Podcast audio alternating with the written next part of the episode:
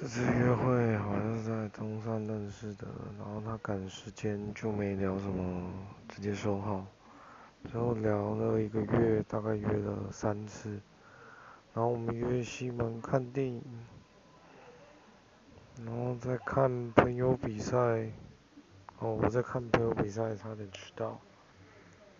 然后他路上发生事情就迟到了。之后我们先去买电影票，接着我肚子饿跑去找东西吃，聊了不少，他很爱研究八卦，然后喜欢马来模之类。